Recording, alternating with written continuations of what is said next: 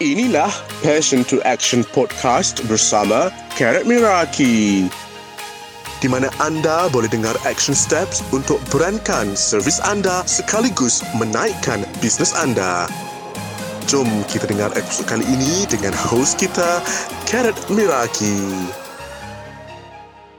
Satu topik dalam personal growth yang I rasa sangat-sangat penting untuk I address dan hopefully bila you dengar episod kali ni eh, maybe kita akan bersama-sama dalam 10 ke 15 minit untuk bercerita berkenaan topik ni okay now first thing first I need to ask how well do you know yourself have you ever wonder why you are the way that you are You pernah tak terfikir, kenapa you ni perangai macam ni?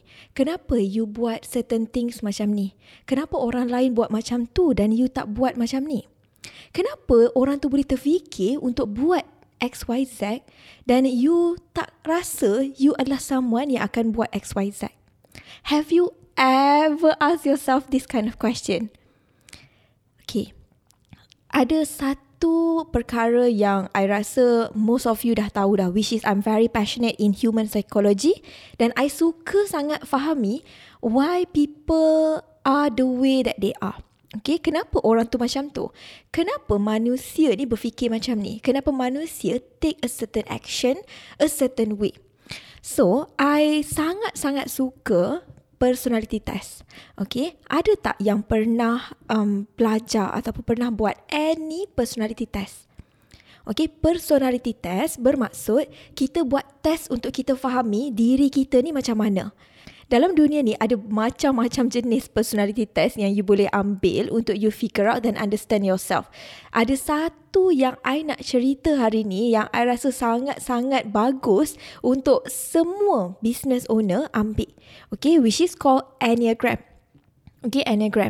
Before this kan, masa I uh, tak tahu pasal all these things, pasal human psychology, I tak tahu pasal personality test, I always wonder this kind of question inside my head, kenapa orang ni macam tu. Dan I always macam rasa macam, I je betul, okay? Like, I je betul dan I tak faham kenapa orang lain macam tu. Dan I rasa mesti ada yang boleh relate dengan I dan rasa macam pelik bila tengok orang lain work a certain way, okay? Dan benda tu sebenarnya, it's actually because of their own personality and traits, okay? Okay, diri mereka dah dibesarkan certain way dan they have different personality inside their head yang menyebabkan mereka act a different way. Okay, sebenarnya untuk Enneagram kan ada sembilan area yang menggambarkan personality manusia. Okay, yang menggambarkan personality manusia. So, I I even ada buku lah. Okay, I even ada buku pasal Enneagram. How to use the Enneagram system for success.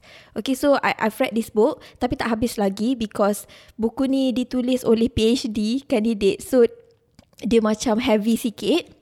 Tapi, today I nak share sedikit sebanyak lah. Kalau ada yang macam berminat untuk belajar pasal diri you ataupun fahami diri you dengan lebih mendalam. Okay, fahami diri you dengan lebih mendalam supaya you boleh show up and understand yourself better. Sometimes kita akan rasa mudah untuk um, salahkan diri kita dan kita rasa macam kenapalah kita terfikir nak buat macam ni? Kenapalah kita ni macam ni? And then sebenarnya benda tu akan terjawab bila you understand your personality. How interesting is that? Okay, so sebenarnya kan um, untuk Enneagram ni ada sembilan area. Okay, ada sembilan jenis personality dan setiap manusia ada ke semua sembilan area ni. Okay, semua elemen lah kita panggil elemen kan. Okay, semua elemen ni, jenis-jenis ni kita ada. Setiap orang ada semuanya.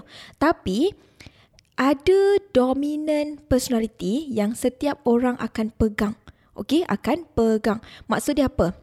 Okay, so sekarang ni kita ada sembilan, betul tak? You ada ke semua sembilan traits ni? Tapi, sebenarnya ada top three, okay, ada top three dan ada satu dominant yang memang pe- mostly um, diri you. Okay, mostly reflect yourself. Okay, so, um, I even, I nak share sikit lah story ni kan. Uh, I even uh, buat personality test dan I minta husband I pun buat tau. So kalau you ada partner, okay, you ada husband, it's good untuk you understand yourself, you tengok diri you ni kategori apa dan lepas tu you suruh husband you ambil juga ataupun wife you ambil juga. And this way is actually very very fun because you start to aware tau these little things that your husband do yang buat macam, oh patutlah dia macam ni. You know, uh, that is actually very very interesting interesting to me lah. Uh, dan uh, even my team pun, I ada a team of um, staff kan. Okay, masa mereka masuk pun, I suruh mereka ambil personality test supaya I faham kat mana sebenarnya mereka punya source of interest, kat mana sebenarnya strength setiap staff tu. Dan I rasa benda ni sangat-sangat helpful. So kalau ada founder yang join, kalau ada team leaders, kalau ada bosses yang ada staff, yang ada anak buah dan sebagainya, bagus juga untuk you minta mereka untuk ambil personality test supaya you tahu kat mana kekuatan mereka, kat mana minat mereka and how they see the world. Okay? So, ada sembilan ni ni contohlah uh, macam ni yang I I dengan team I dengan husband I okay semua ni buat I simpan lah supaya I macam boleh uh, faham okay I boleh faham dan boleh tengok when I need to okay so ada sembilan personality type yang pertama dia dia bagi kepada type tau nama dia type Okay, kalau you Google, it's called like type 1, type 2, type 3, type 4, sampailah type 9. So, saya nak baca satu-satu lah. Okay, ada sembilan in total. Type 1, okay, type 1 adalah the perfectionist. The, the perfectionist ni adalah orang yang um, suka in control, suka set goals sangat realistik dan juga sangat um, um, OCD sikit lah. Maksudnya dia adalah seorang yang um, nak dia je betul. Ha macam tu. Okay. So itu adalah trait-traits untuk personality yang pertama lah type 1 perfectionist. Okay. Type yang kedua, type yang kedua adalah helper. Okay, kita panggil the helper. The helper ni adalah orang yang macam tak boleh tengok orang lain susah. Okay, dia adalah seorang yang suka tolong orang. Dia rasa dia contribute bila orang tu cakap thank you. Bila orang tu appreciate dia punya bantuan and she feel good at that. Okay, this is the helper. Okay, type yang ketiga adalah performer ataupun achiever. The achiever. Okay, the achiever ni adalah orang yang sentiasa nak move forward, move forward, move forward. Okay, dia sentiasa orang nak achieve and achieve and achieve something. Kalau you tak ada project in your mind, you akan rasa boring dan you akan rasa macam meaningless sangat. Okay, you need to have something that keep you up dan you ada something that push you forward. Okay, that this is an achiever. Okay, type yang keempat adalah the individualist. Okay, the individualist. Maksud dia, dia adalah seorang yang macam orang kata hipster lah. Okay, dia tak suka sama dengan orang. Dia tak suka benda-benda mainstream. Dia suka follow dia punya lane sahaja. Tak kacau orang. Dia suka, dia loner sikit. Someone yang uh, suka art, arts, arts. Okay, melukis. Kan, ah, uh, design-design. Uh, ni semua individualist. Okay, yang kelima adalah the thinker. The thinker ataupun observer. Orang yang kelima ni adalah orang yang suka tengok. Dia diam kan, dia tengok je, dia perhati saja. Okay, dia perhati saja. Dan dia suka investigate. Kenapa orang ni macam tu? Ah? Kenapa macam ni? Ah? Dia adalah seorang yang suka investigate. Okay, type yang keenam pula adalah the loyalist. Okay, the loyalist. Loyalist ni adalah seorang yang setia. Okay, yang setia kepada orang yang dia kawan, orang yang dia kerja dan juga pada masa yang sama, dia selalu, dia adalah orang, ni buku cakap eh, dia adalah orang yang uh, question authority. Okay, question authority yang rasa macam kenapa uh, orang ni buat macam ni tak sepatutnya. Okay, question the bosses dan feel skeptical about a lot of things. You akan rasa macam, alah dia tu boleh sebab dia cantik. Alah dia tu adalah seorang yang uh, macam tu. Uh, that is the uh, loyalist ataupun the skeptic. Yang ketujuh pula adalah the generalist or visionary. Okay, term yang paling senang untuk highlight nombor tujuh ni, type yang ketujuh adalah the enthusiast. Okay, the enthusiast. Apa maksud the enthusiast? Okay, the enthusiast bermaksud orang-orang yang berada dalam kategori ni, dia adalah seorang yang suka benda baru.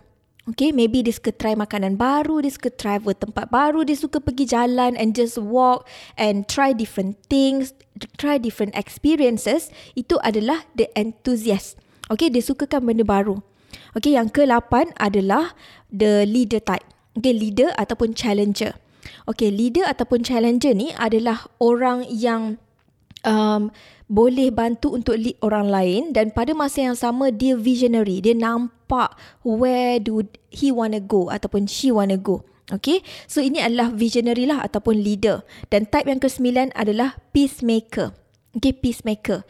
Peacemaker ni orang yang tak suka gaduh. Okay, suka orang yang suka uh, harmoni. Orang yang suka bawa bincang. Okay, dan dia tak sukakan confrontation. Kalau ada orang bergaduh, dia akan terus lari. You know, these are the personality of type yang ke-9. Okay, nampak tak sebenarnya kan dalam sembilan ni kita sebenarnya ada sikit-sikit sikit-sikit. Ni I juga. Hmm, type kelima pun I juga. I rasa I ada sikit lah number tujuh. Okay, mesti you ada rasa macam tu. Tapi at the same time sebenarnya ada top three yang kita ada tau yang kita pegang, yang kita embody dan ada satu dominant. Okay, yang pertama lah, uh, nombor satu tu akan ada yang dominant. Kalau you ambil test, you boleh google saja Enneagram test. Bila you google dan you just ambil je test, kalau nak, uh, you boleh juga DM I untuk dapatkan link. Nanti I akan share the link kalau you nak. Tapi test tu dia hanya nampak uh, on surface sajalah sebabnya kalau you nak full test you kena bayar. Which is macam tak berapa seronok sikit tapi at least you akan tahu your numbers. Okay? So, uh, untuk um, uh, Enneagram test ni kan akan ada satu tu yang paling dominant. Maybe yang lain tu macam 10%. Okay? Yang ni 15%. Tapi yang top yang pertama kita punya dominant tu akan ada like 50 ataupun 60% yang besar. Okay? You akan nampak perkara ni bila you buat test tersebut. Okay, so uh, untuk setiap satu tu akan ada karakter masing-masing dan ada perangai masing-masing lah. Okay, dan macam um, bila you buat perkara ni kan, bila you buat test ni, you start untuk be aware tau. Okay, patutlah you seorang yang suka jadi ketua kumpulan. Okay, ketua kumpulan. Bila you uh, masa sekolah je, mestilah you yang jadi ketua. Ketua pengawas you, ketua kumpulan you. Apa benda lagi? Ketua uh, librarian pun you juga. So maybe you adalah seorang leader type ataupun someone yang uh, challenger uh, ataupun you debater. Okay, semua tu semua adalah traits-traits yang kita start to be aware patutlah kita minat X, Y, Z. Maybe you sebenarnya seorang enthusiast. That's why you suka sports. That's why you suka uh, pergi travel. That's why you suka naik uh, hiking. Okay, so benda tu semua adalah something yang I rasa very good for us as a human untuk discover. Especially for business owner, kita akan mula untuk faham diri kita and why we work a certain way dan benda tu akan bantu untuk kita work more effectively. Okay, you akan nampak, oh rupanya strength you kat sini. Okay, dan you akan nampak juga kelemahan you dekat mana. Bila you nampak kelemahan you dekat mana, you boleh decide sama ada you want to improve that ataupun you want to leave it be. Okay, focus on your strength. Okay, here's the thing tau. When it comes to strength and weaknesses, okay, kalau ad, mesti ada yang tertanya-tanya. Okay, ulang lagi sekali. Mesti ada yang tertanya-tanya kalau you adalah seorang yang contohlah perfectionist.